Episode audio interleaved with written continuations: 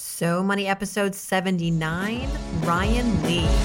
You're listening to So Money with award winning money guru Farnoosh Torabi. Each day, get a 30 minute dose of financial inspiration from the world's top business minds, authors, influencers, and from Farnoosh herself. Looking for ways to save on gas or double your double coupons? Sorry, you're in the wrong place. Seeking profound ways to live a richer, happier life. Welcome to So Money. Hey everyone, welcome back to So Money. I'm your host, Farnoosh Torabi. Thanks for joining me.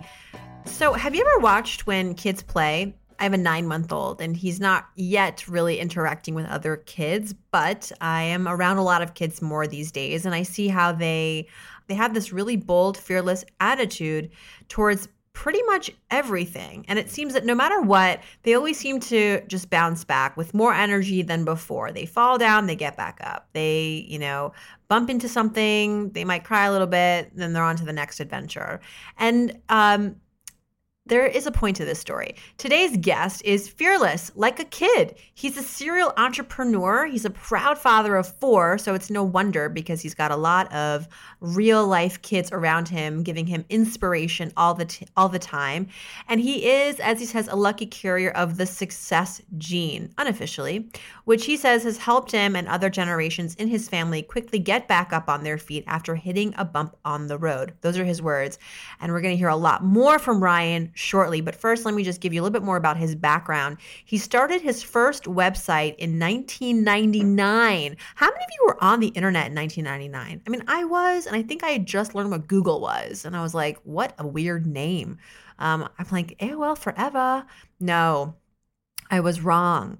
Well, he was way ahead of the curve. In 1999, he started his first website while still working full time as a recreational therapist at a children's rehab hospital.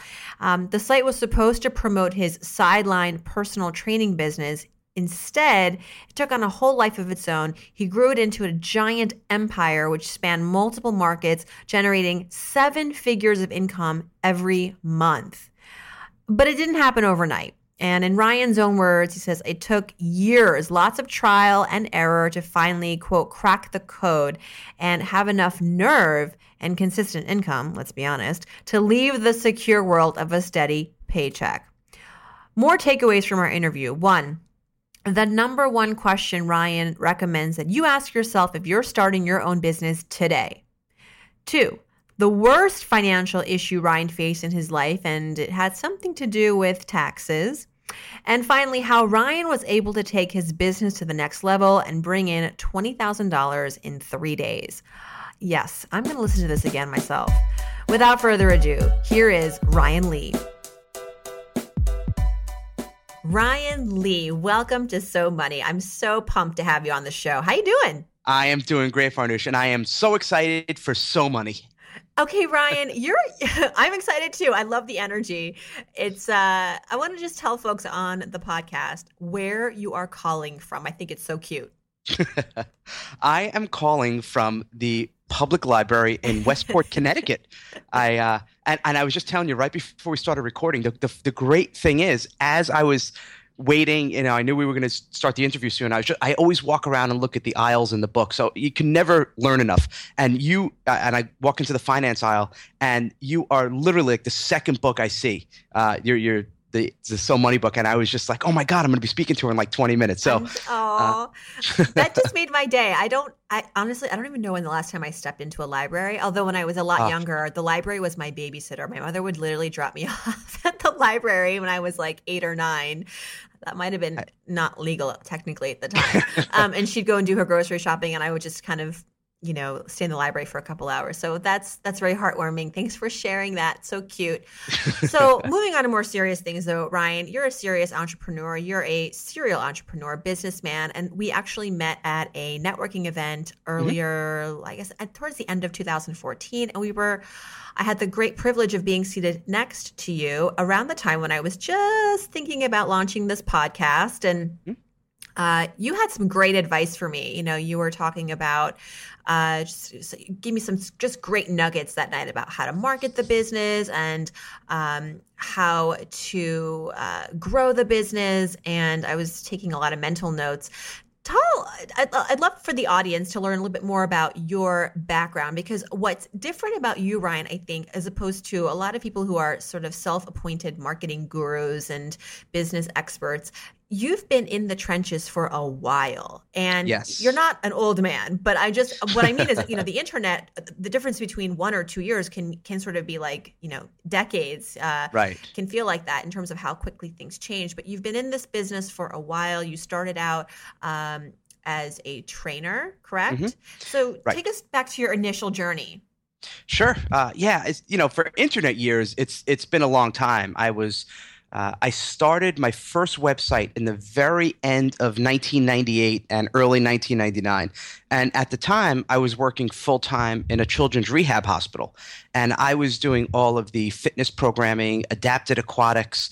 Um, and we would it was fun because we would work from like 1.30 till like 10.30 at night when all the other therapists would leave and we'd have the entire hospital to ourselves and i would do games like you know tag and we would hide in the therapy house. Like it was just a lot of fun working with the kids. But on the side i was a personal trainer. I, I worked a lot of hours. I had no problem working. So i want you know the internet was just starting to kind of take off. So I wanted to have a, a, website just to promote my personal training company. That was my only real thought about it. But I had no idea how to build a site. Back then, there wasn't the kind of drag and drop software you have now. You couldn't just do it. So I, I hired my 12 year old neighbor, Jonathan. Is a true story. I, I gave him like, I gave him 20 bucks and he just set up a because I couldn't figure out how to use this. It was it was called uh, Front Page 98 anyone who's old enough to remember. Uh, and and it was just articles. It was just me writing articles about sports training because that was my love and my passion. And I was a an athlete through all four years of college. I ran track and I was captain of the track team, and I loved training. And I just wanted to train athletes and write about it. And that's how that was kind of the first seed to this. And then I really started getting into the marketing and learning how to market this and how to sell it. And I started selling training equipment. And I was probably one of the first to offer um, I guess online personal training where people would pay me. I remember these athletes would would pay me like ninety nine dollars, and I would design strength training programs for them. And the funny thing is, this goes back far enough where I'll never forget this. I, I to take credit cards, they would. I, I use this free shopping cart thing. I would get the credit card information through the email, and then I had one of those. Remember those old school credit card machines where you like you kind of like run your hand oh, over it. Yes, yes. Yeah. So so I used to do that with the slips. I used to write in the credit card info, do the slips, go to the bank, deposit it. It was like a whole process. But that's how I got started, and I just kept plugging away for years. Um, a a large company said, "We love what you're doing. We want you to work with us. We want to buy your site." This was right as the dot com boom was happening, and they gave me five hundred dollars in oh, cash. What? Five hundred dollars for your whole site. But here was the thing: they said what we're going to do is we're going to give you all these stock options and you know they doubled my salary because i was making like 26 grand and they, they raised my salary to like 60 65000 and I, I was i couldn't believe anyone would pay me that much money. I remember the physical therapists used to make 40 and i thought they were loaded. So I, I took the money, I took the stock options. I was going to be, you know, a millionaire in two years. And I, I leave the job. My wife and I, we, we weren't married at the time. We were engaged. We were about to get married the next month. And, you know, 90 days later, the, boot, the, the bust happened and they let everyone go. Oh. So I'm like, oh my God. So I, I the, the, the stock was worthless. I got my 500 bucks and, uh, you know, I, I worked for another internet marketing company for about six months. It was the worst experience of my life. I sat in a cubicle, never again. And then I became a gym teacher, believe it or not, in the South Bronx and Hunts Point. And then on the side, I'm like, all right, I'm getting serious about this internet. And I really like put my head down and every free minute I had, we didn't even have internet. This was the roughest area of the South Bronx. If anyone knows Hunts Point, like it was an alternative high school. I used to have to walk, you know, two or three blocks to the public high school. And that's where I would use the internet and I finally launched my first paid membership site mm. uh, in September. And here's the the really really strange thing, and it's just shocking because I, I had had it all built out, and I was going to launch. I kid you not, on September 11th. Oh. Like that was. I remember driving in into New York. It was a sunny day. I'm like, when I get home tonight, I'm making this thing live. Oh my gosh! And yeah, it was just unbelievable. So I launched obviously like a month later, and right out of the gate, it was like five grand the first month, and I was just floored. So I, I kept working at it, working at it. I had six months of consistent revenue, and that's one of my big tips. You know, money wise, don't leave. there are some people that say, "Oh, burn your bridges. You got to take a risk." I, I I'm very conservative financially, and it's like, you know, I would never tell anyone to leave your job until you have that consistent income coming Mm-hmm. in. You might have a good month, maybe two, maybe even three good months, but unless there's like built-in recurring revenue, you're really taking a big chance. And rule number one is pay your bills. So I, I had at least six or seven months of consistent monthly dependable revenue. And that's where I said to my wife, look, I can do this. Let me do it full time. And this was before we had kids. We have four children now. And, uh, you know, here I am sitting in the public library talking to you over the internet. And, that, and now the business has, has grown really well. Well, you you you know, you said in 2000, 2001 you were telling yourself, I got to figure out this internet thing. And here I am in 2015. I literally said those words to myself like 6 weeks ago. Um, so just to, for the audience, this is this is sort of the knowledge gap that, that Ryan and I have um, up when it comes to internet marketing. But you transitioned us well now to talk about finance, about money. And I love talking to entrepreneurs because, you know, the inclination is to talk about the business, the business, the business. But before there's a business, there's uh, getting your financial basis covered. And uh, I, I like that you are conservative. I think that sometimes we hear all these glamorous stories about entrepreneurs who sold everything, lived in their cars, ate tuna fish, Right. you know, um, slept on their sister's couch for six months, and and then and then they built Facebook, you know, and then they built a a ten billion dollar company, and we only hear about those stories because they became successful. But for most entrepreneurs, it it it's important to be conservative. So let's start with what is Ryan Lee's financial philosophy that helps you not only with your business but in your personal life as well. You know, um, I, I think overall, uh, and I have a friend, Ramit Sethi. I think you know Ramit. He had a quote, and I'm going to kind of butcher the quote, but it's like, you know, in terms of, I think it was, you know, there's a limit to how much you can cut back, but there's no limit to how much you can earn. Um, and I, I definitely believe in that philosophy. But overall, though, it's really about just being smart and conservative. Now, I was raised, um, you know, my dad, uh, when he, when he was, uh, I don't know, 20, 22, he never did well in school. He never went to college. My mom never went to college. And his mom, my grandmother, owned a yarn store. So he took over the yarn store when she passed away in like 1972.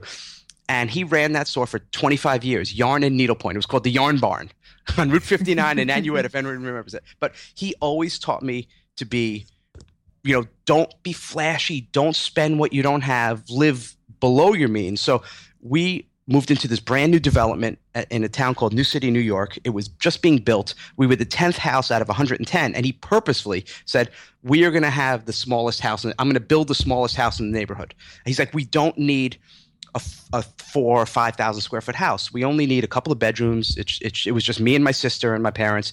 And his other philosophy was, you know, there was he, he had a car my mom had a car and it's just like his rule was you could have one nice car for the family so my mom had the audi and my dad drove like a beat up station wagon.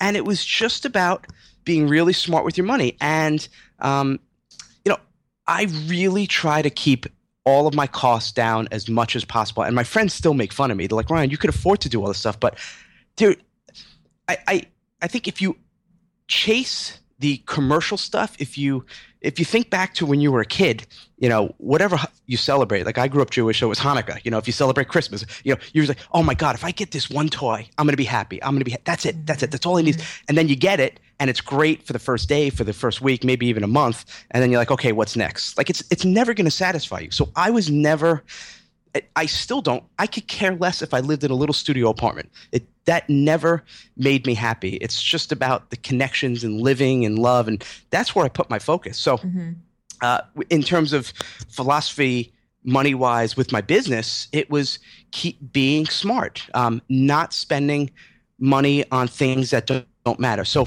in business, the, on, the the most important thing that matters, especially when you're starting, is making that sale. Like that's it. All of your time and all of your money and all your resources should be going to making the sale. And everything you acquire to do this, you have to kind of run it through that filter. Is this getting me closer to my goal of making a sale or further away? Is a fancy office going to make you a sale?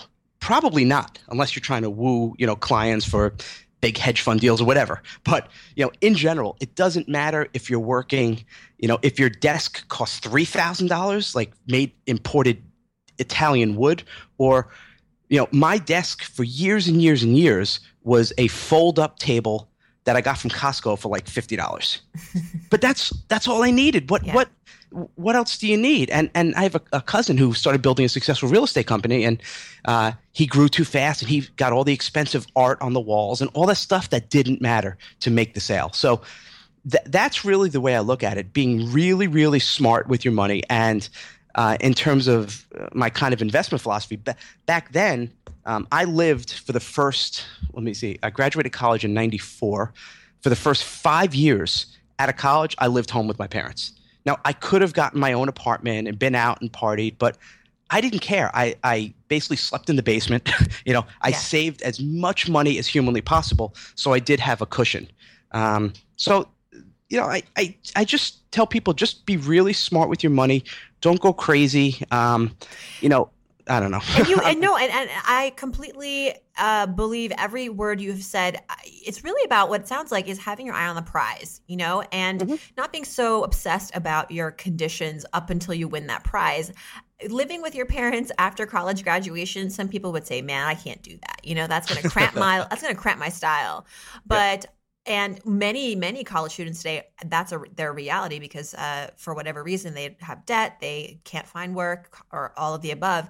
But i always say if you have the uh, ability to live at home and make money or use that time at home to get ahead financially it is a wise investment in you in your financial life you're going to end up you're going to be that 35 year old that can actually have assets and Mhm. whereas your your contemporaries who graduated who may have gone and spent every penny on their own studio apartment in New York City they're the ones who are going to be still playing catch up in their 30s and so right. I think that was wise. And you've already shared up with us a few uh, memories of childhood, and this again transitions us well into my next question, which is that. And by the way, folks, Ryan did not look at the questions before talking, so it's like he's reading my mind. See, we're on the same wavelength. Exactly. What's your in your very first money memory growing up that you think, looking back now, was very uh, much a kind of a pivotal time in your life in the sense that it now has shaped the way that you think about money or or behave with money? you know, it's it was a story my dad told me. Um, when he grew up, he grew up in a town in Long Island, and they, you know, my whole family never came from anything. Both of my grandfathers, you know, were World, World War II, and th- their parents had immigrated from from Eastern Europe, so they didn't have anything. So my grandfather, my dad, my dad's father, um, they grew up in a very modest house in Long Island. But my grandfather worked really hard and was smart, and then invested in some real estate and started building houses. But something happened, and I'm not even sure exactly what happened. But basically, maybe one of the buildings, like there was something bad that happened. So my dad said in the middle of the night, because they didn't, they weren't really good to saving, they had to leave the house. Like literally, the moving vans came at like two in the morning and get in the truck and go and move to like this little apartment in Rockland County where my dad and brother then had to share. They used to have their own room in Long Island, and now they had to share a, a couch. They had to both sleep on the couch together. Um, and it was, this was overnight because you know they just my grandfather really didn't do a good job at that time of planning ahead and being smart with the money. Um, so that was a lesson. And I remember my dad telling me this. I must have been, I don't know, 12 or 13. And it just kind of stuck. I'm like, oh my God, you went from the house to sleeping with with your brother on the couch. Like, I can't let that happen ever. Um, so I have to be smart. So that just that left a really strong mark on me. And, and my dad was very consistent with his conservative um, means. You know, again, the the one car, the one nice car rule, and uh, he never spent anything on himself. He only spent, you know, my mom did. Uh, she passed away five years ago, but she loved to like buy clothes, and that was her big vice. But you know, it, it was just watching him kind of say and do. And then now that he's close to seventy, um, you know, he's fine financially. He has investments in some nursing homes and real estate, and he's he he's under no pressure. And some of his friends who had these big houses are now struggling and you know they have to go back to work in their 60s so uh, Mhm. you know I, I i didn't want that to happen to me and seeing what happened with my grandfather but the other kind of lesson on the other side of that is then my grandfather you know picked himself up by the the bootstraps and rebuilt it again and when he passed away he was worth a lot of money so it showed, you know, he had this success gene, and he he. So that was another kind of secondary lesson, seeing that no matter what you do financially, like it, you got it there's you're going to have some bumps in the road. No one's perfect, and I've had a lot of bumps in the road as well. But the the manner in which you get up is really important. Like you got to get back up. You got to dust yourself off. You can't sit around and be like, "Oh my god, I invested in that stock and I lost 30%. I'm going to go kill myself." Like you have to, you know, get back up and be like, "All right, what did I learn? What's the big lesson? How do I make sure I don't repeat that mistake?" Yeah. yeah. And that's how I live. Did you ever ask your dad what happened that night? What was going on? he didn't really know. I mean, he he said there was something going on with one of the buildings that they built. Either it was faulty, or it was closed down, or they ran out of financing. But you know, to be honest, I never I never really followed up on that conversation. He never went into mm. detail. I, I should, um, but it's it's been so long. You know, it's been thirty years since we talked about it. But I should actually follow up with that. It's a good idea. How inspirational to feel like you have in you in your DNA a success gene. Uh, I think that's a really great way to look at it. And knowing that, of course, you're going to have bumps in the road and failure, but ultimately you have it in you to uh, to do to, to make things right and to and to start over. And that's i think really inspiring. And you mentioned failure. And i was actually on your blog ryan. I was i was reading your great story your piece about 42 mistakes. Oh as, yeah. as mm-hmm. now you've turned 42 right. Thank you. I'm i'm a, I'm a little bit younger so it's nice to like live see this ahead of me and uh, maybe try to avoid some of these mistakes. But i uh, i latched on to a couple that were of the of a financial nature Mm-hmm. And you talk about uh, number 28, not paying close enough attention to the finances and tax implications of a growing business. Uh, and you also talk about uh, another mistake, which is putting money in a risky investment. You apparently trusted a neighbor and you lost mm-hmm. over 60000 in seven days. So yeah. you, are not, you're not, uh, uh, sh- you've experienced failure. This is something that oh, we yeah. all experience. What's the biggest financial failure you've experienced. What happened and how did you recover? You know, it was probably, um, in terms of sheer numbers, uh, it was definitely issues with the IRS. Um, it was my business grew very quickly. I was unsophisticated in it, and I trusted it to an accountant who would work with our family for 30 years, who just you know, he worked with it was very basic stuff he did. So all of a sudden I had like, you know, three corporations and a partnership and all these different revenue streams and he didn't really understand all of the stuff and you know, there was a delay in filing the taxes and then the penalties came and it was just this and I wasn't being smart in terms of really putting enough away and making the right uh, prepayments for the for the due taxes. So I got hit with this massive massive bill that I just wasn't prepared for. Um, between that and the penalties, it took me a long time to dig myself out of the hole. Uh, so that was what. I, so right, you know, so that was a big mistake is putting all my trust in just my accountant and not paying attention to it. You know, and and you know, again, I talk about strengths but weaknesses. You know, I know uh, a character issue with me, like if it's going to be tough and challenging, especially with the finance stuff, like I have such a weird aversion to it. I almost kind of ignore it. Like I'll put it not only mentally but almost physically in a drawer. Like if I get a letter from the IRS, I'll, mm. I'll, say, okay, let me put it in the drawer and I'll deal with that later. I'll deal with it tomorrow, and tomorrow turns to Tuesday to Saturday and to two weeks, and that's what happened. So I I got a new accountant, and I'm just much more on top of those issues. Uh, but that was a massive mistake that could have cost me everything.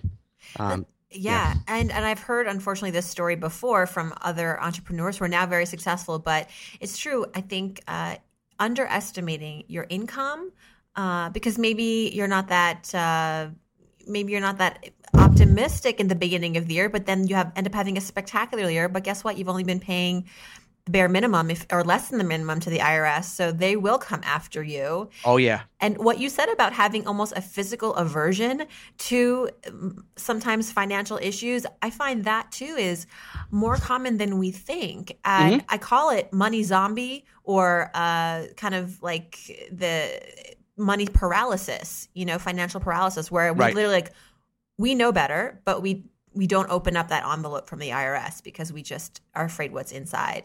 Yeah, it, it's painful. You don't want to deal with it, and and it's I'll, I'll be honest, like it's still something that I struggle with.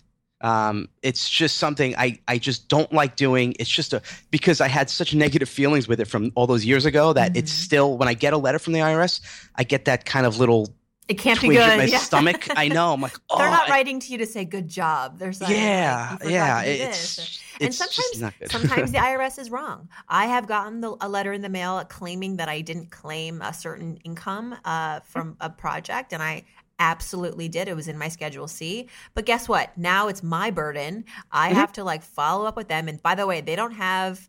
There's no phone number you can call and speak to someone. You have to all do it through snail mail, which is yeah, you know, it's anxiety driv- driving because it's like, did they get the letter? right. Are they going to call me? Like, is it is it is it over? Um, I I feel you. I totally Yeah. totally feel But you. but I will tell you one one and and by the way, they did make a mistake because my last accountant did it incorrectly and my new accountant they, they said oh yo another 80 grand for this one thing. I'm like no i don't. And then he called them he talked to them and he got it all taken care of for me. But i did find um, a local irs office. Um, that's i live in new canaan connecticut and there's one in, in norwalk connecticut which is 10 minutes away. And i go there all the time. So i actually there's a guy i know i go face to face. I always ask for a meeting with him and we talk about it. We go through my stuff. So it actually is if you can find um, obviously especially people living in the us a local irs office it's worth going to connect with someone to put a face to it. Because he's he was able to like kind of talk me through it and work with me. And uh, so that did help a lot Perfect. Yeah, because taxes are just one thing that not Ah. only is complicated, but it takes time. And who has time for that? It's All right, let's talk about happier, rosier times. Yes, let's please. transition. let's talk about Ryan Lee's so money moment. One, Okay. I know you've had probably several, but what's one that you think is something you're exceptionally proud of? What happened, and what was a lesson? Um, I'll I'll think of one of my first ones with uh with the business. Um, when I for for a couple of years I was selling products that were pretty low cost. You know, the most you could spend with me was like forty or fifty dollars, and I kept seeing other uh, marketing people I, I respected saying, you know, you can charge more, you can charge more, and I would hire a coach. He said, just charge more. And I finally had the nerve. And at this time, it was it was expensive product. This was 2002, I believe, and I charged 199 dollars. And it was going to be for a three day training all over the phone. This was before webinars. This was a bridge line. And the bridge line only had 100 lines on it. And I said, okay, I'm going to email my list and I'm going to see who wants to spend, you know, the next Tuesday, Wednesday, Thursday with me from 8 p.m. to 10 p.m. Eastern. And we're going to go three days in a row. And we're going to go deep into this training. And it was $199. And I sent an email. And within a couple of days, all 100 spots were sold out. So that was almost $20,000 in pretty much profit because there wasn't, you know, the bridge line cost like 50 bucks. Um, and it was just my time.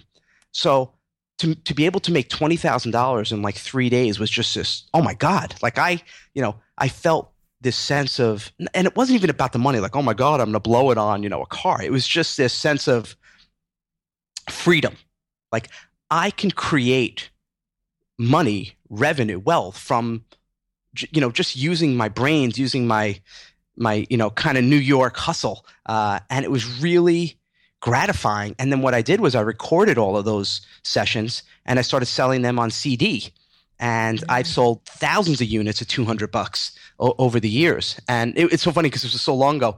I was struggling from for weeks to decide if I'm going to sell them as CDs or cassette tapes. Uh, so I went with CDs. I, I know now it's all digital, but that to me was just a tremendous sense of freedom. Saying, you know what, I know if worst case scenario, worst comes to worst, if I need to generate some some income, I could now do it. And and and even now, look, I'm I'm doing fine. But you know, twenty thousand dollars for two or three days, most most people would be really really excited for that. I still do, and I don't take it for granted even to this day. So that was a big moment. Like, wow, this is this is real. And Wow. Yeah, I don't have to worry about training a client. I used to wake up at like four o'clock in the morning and drive. I mean, I would drive. I lived in uh, Rockland County. I used to drive into Manhattan, into New York City, which was like an hour away. Pay ten dollars in tolls to train a kid for fifty bucks, and then to come Oh. back home. I know, and Yeah. uh, you know, I was trading my hours for dollars, and to see that, hey, I can get some leverage and reach hundreds, even thousands of people at one time Mhm. was uh, just really powerful. And what year was this? This was, I, I want to say 2002. Wow. I had for, for yeah for like a year. I was just kind of plugging away, selling thirty dollar products, fifty dollar products. But this was kind of my first bigger ticket product. And fast forward to today, folks, I just bought like a $997 product after Mhm. w- watching one webinar. So if I can be convinced Yeah. to buy something and put that much money towards something that I, and and ultimately it was worth my dollars and it was worth my it was worth it was a worthwhile investment but you know now we're talking premium we're talking thousand two thousand marie forleo right now is pitching you know b school and it's i think it's what three three or two thousand dollars It's, it's usually two. It might be three now, but yeah, it's usually two. yeah. So, um, thanks for sharing that. Let's talk about habits now, Ryan. I, I'm a big proponent of you know good financial habits. We have habits for eating healthy and exercise, and I think we have to apply that same mentality when it comes to our money in order to keep our money healthy and and growing. So, speaking for, as someone who is very health conscious, knows probably well the the the physical habits to keep you healthy. What are the habits that keep your money and and you fiscally fit? Um, financially, uh, it's it's funny. I, I have a really strangely. So I'll I'll take some of the money and automatically it goes into like just really conservative tax free bonds. But the re- and and after losing so much money investing with my neighbor's thing, and then I also invested in stocks years ago. And every time I did it, I'll be honest, I lost money. Like every and it was it felt like it was gambling. So. And I know there's a lot of financial people who disagree with me, but I find such a better return on investment. My habit is obviously putting money away for the for the IRS immediately, putting that on the side, uh, knowing how much we're going to be, you know, budgeting for our family stuff, and then really taking all that extra money and investing it back into my business because I get such a better return on investment when I put it back into my own company, um, and that's really, I mean, it's. I'm about as simple as you can get in terms of my financial strategy because I know every time I, you know, if I put $10 back in advertising, I know I can break even, get $10 immediately back, but then I have all these customers which could bring another 10 times that. So I just keep kind of put reinvesting it back in and starting new businesses and new companies and new income streams that could generate a lot more. I am starting to look now at potentially some real estate, but it's so new and so different to me and I want to be sure if I'm going to do it, I'm going to do. I'm really going to know what I'm doing. So I'm, I'm just trying to uh, see kind of what the next phase is. But but my uh, my wife does a good job of spending it. So we're trying to. So you're good at earning, she's good at spending, and uh, as long as the IRS is getting paid, you're you're you're in good shape. right, and, and and we have four kids, and everyone said, "Oh, kids are going to be expensive." I'm like, "Oh, come on, how expensive can they be?" Oh, my god. Oh my, I mean, Especially you in know, Connecticut, you know, your neighborhood Oh. is not uh, exactly yeah, middle class. no, no, we're like the highest earning town in the country, and you know, even tennis lessons for my kid for the year are like five thousand dollars. Like it's just, yeah, it it uh, it's it's it's not cheap, but yeah, I just I try not to stress it. We just enjoy it. Like we go on a nice vacation each year, and I try to just be smart with my money and enjoy. I just enjoy every day. You know, I enjoy waking up and going to Starbucks and working and knowing that you know I'm putting the money back into my business and helping people and employing more people and just kind of uh, enjoying the ride. Yeah, and having it sounds you're very very grateful. You have a lot of gratitude. You wake up with them in, every morning. It sounds like maybe not every morning, but you know you have this sort of overall sense of feeling like you know the world is abundant. You are grateful. Mm-hmm. And I was just reading an article the other day where some of the habits of highly successful and happy people are those who that's how they sort of start their morning. That's you know before grabbing their iphone and checking email they take a moment and they pause and they're like wow okay life's good. I'm healthy. My family's alive. Um, Right. i have a job. And uh, in the grand scheme of things you know i'm very very lucky Yep, absolutely. No, I, I know that. And working, you know, the first six years of my career was working in the Children's Rehab Hospital. And the stuff I saw and the kids I saw pass away, you know, from just terrible diseases. And then, you know, losing my mom five years ago. Like, I, I really appreciate life. And I think we all have to be grateful and um, just be smart with your money. And, and I know, and I, I don't judge people. Like, if you make $100,000 and you want to spend it all on a car, you know, hundred thousand dollar flashy car. That's your prerogative. Like, I'm not going to judge you. You could do whatever you want with your money. I'm not going to put my hand in your pocket, but uh, just be aware of the, the repercussions. Yeah, that's yeah, exactly what i say like i'm not going to tell you you're an idiot because you want to buy a ferrari but if you can make it work somehow like i want to help you actually achieve that goal but let's be realistic. Yep. and we're almost done here ryan. Before we go i like to sh- i like to end with a bunch of fill in the blanks so i start off a sentence and you finish it. First thing that comes to mind are you game? Of course, I am. okay. If I won the lottery tomorrow, let's say a hundred million dollars, the first thing that I would do is? Uh, put 50 million aside for the IRS. Man, that was a very uh, like eye-opening experience for you, and maybe even like, Oh, frightening. I, I still have nightmares. still have nightmares. It was it was really honestly the worst financial issue I've dealt with. But, devastation. but yeah, that obviously that's the first thing I would do, and then I would just I would just put it right in the bank. yeah, don't even. Yeah, exactly. It's so much money. It's kind of overwhelming at first. yeah, I wouldn't I wouldn't even tell my wife. I would just put it in the bank. No one would even know about it, and I wouldn't change. I would not change one. That's the funny thing. I wouldn't change one thing about my lifestyle. Mhm. Like I drive a nice little Lexus EX I just bought. You know, it was it was fifty grand. It, it was it's a nice car, but I didn't spend two hundred thousand on a Bentley. And you know, I, I'm right right now. I'm wearing like a, a sweatshirt and jeans. Like I, I You're in wouldn't the change. library. Okay, that's I enough am said. in the library. You're using free Wi-Fi at the public library. oh, I'm rocking it hard. the one thing that I spend on that makes my life easier or better or both is um, the, the thing it makes it bet it, the movies. Going to the movies is like my retreat. Uh, I, I get an hour and a half to two hours by myself to unplug. I go in the middle of the day by a, like a creep, but I love it, and uh, it's just you know I don't drink, I don't smoke, I don't do any of that stuff. That's just my that's like my thing. And when I go, I don't sneak in you know candy to save money. Like I'll buy popcorn and I treat myself and I go nuts. I go crazy. I spend like twenty bucks, and it's the best twenty dollars I ever. I like that. You're like my my manager does that too. He likes to go. He calls it he one day a year. He calls uh in he calls hooky and he goes uh, to the movies and he gets himself a big tub of popcorn. Yeah. Um, it's the best. All right, my biggest. By the way, I do it every week. Oh, okay. Good for you. Good for you. Maybe this is also your guilty pleasure, but I also like to ask guests, what's your biggest guilty pleasure that you spend a lot of money on? Man, you know, I, I don't. I, I personally don't spend a lot of money on any. Maybe I should ask your wife. You should ask my wife. But I, if if it was going to be kind of for the family, what we spent, I, I- and I swear, I wish I could tell you like I bought fancy. I really don't spend any money myself, but it would be taking like a nice vacation. Like we just went, um, we went to Disney Europe last year. We took all four kids to Europe, and we they've been to Europe like five times already, and we flew uh, us, my wife, and all four kids first class. That's nice. Yeah. Yeah, that's great. That's great. Especially nice with four treat. kids. That's got to be nice. Oh, so much easier. You, you don't get the best looks from people coming on the plane, but my kids are so good on the plane. So by the end, they all come over and say, "Oh my God, your kids were angels," because I I, thre- I threaten them with death. Uh, that, that's a big. That's a thing. That's a good parent. Yeah, absolutely. One thing I wish I'd known about money growing up is That it's abundant. Um, because mm-hmm. I think my dad was so conservative. He would have. He was pushing me. Hey, Ryan, just stay as a teacher. You know, you'll you'll make a little bit more each year, and you could do a little bit on the side, and maybe you'll make a hundred grand to get combined. Maybe.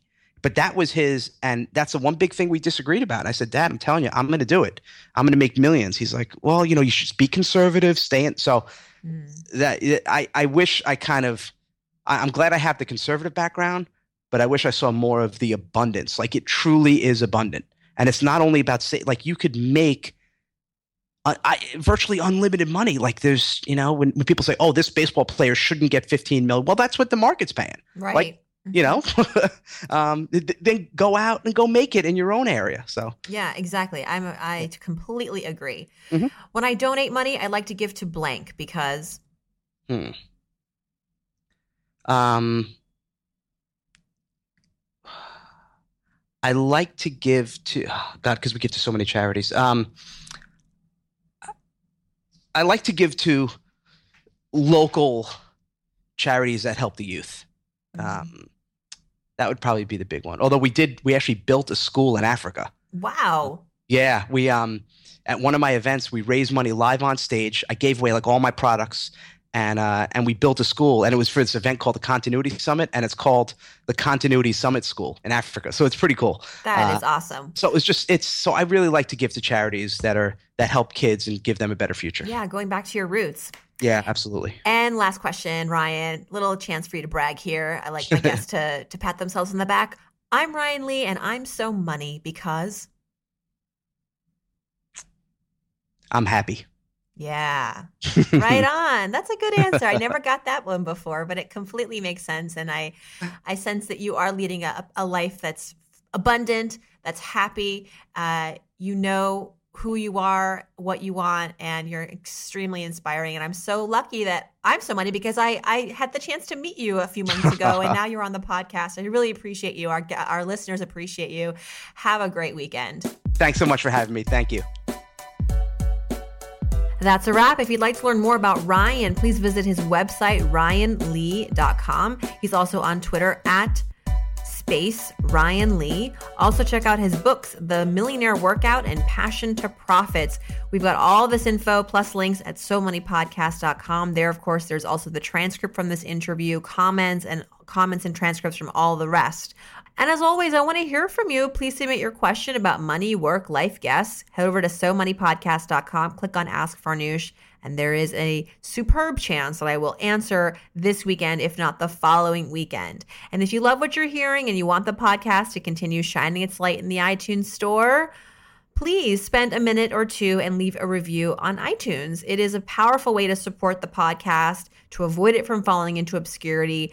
Good reviews, as I've said, I sound like a broken record and I apologize, but it's working. People are leaving reviews. I'm so excited. Good reviews get you good placement and more organic growth. And if you do leave a review, please let me know. Email me farnoosh at so moneypodcast.com. I'd like to thank you in advance and also potentially select you, as I do every week, select one new reviewer to receive a free 15 minute money session with moi. So if you're into that, leave a review. There's a good chance it might happen. Thank you very much for listening today. Wasn't Ryan fantastic? Check him out, ryanlee.com. In the meantime, I hope your day is so money.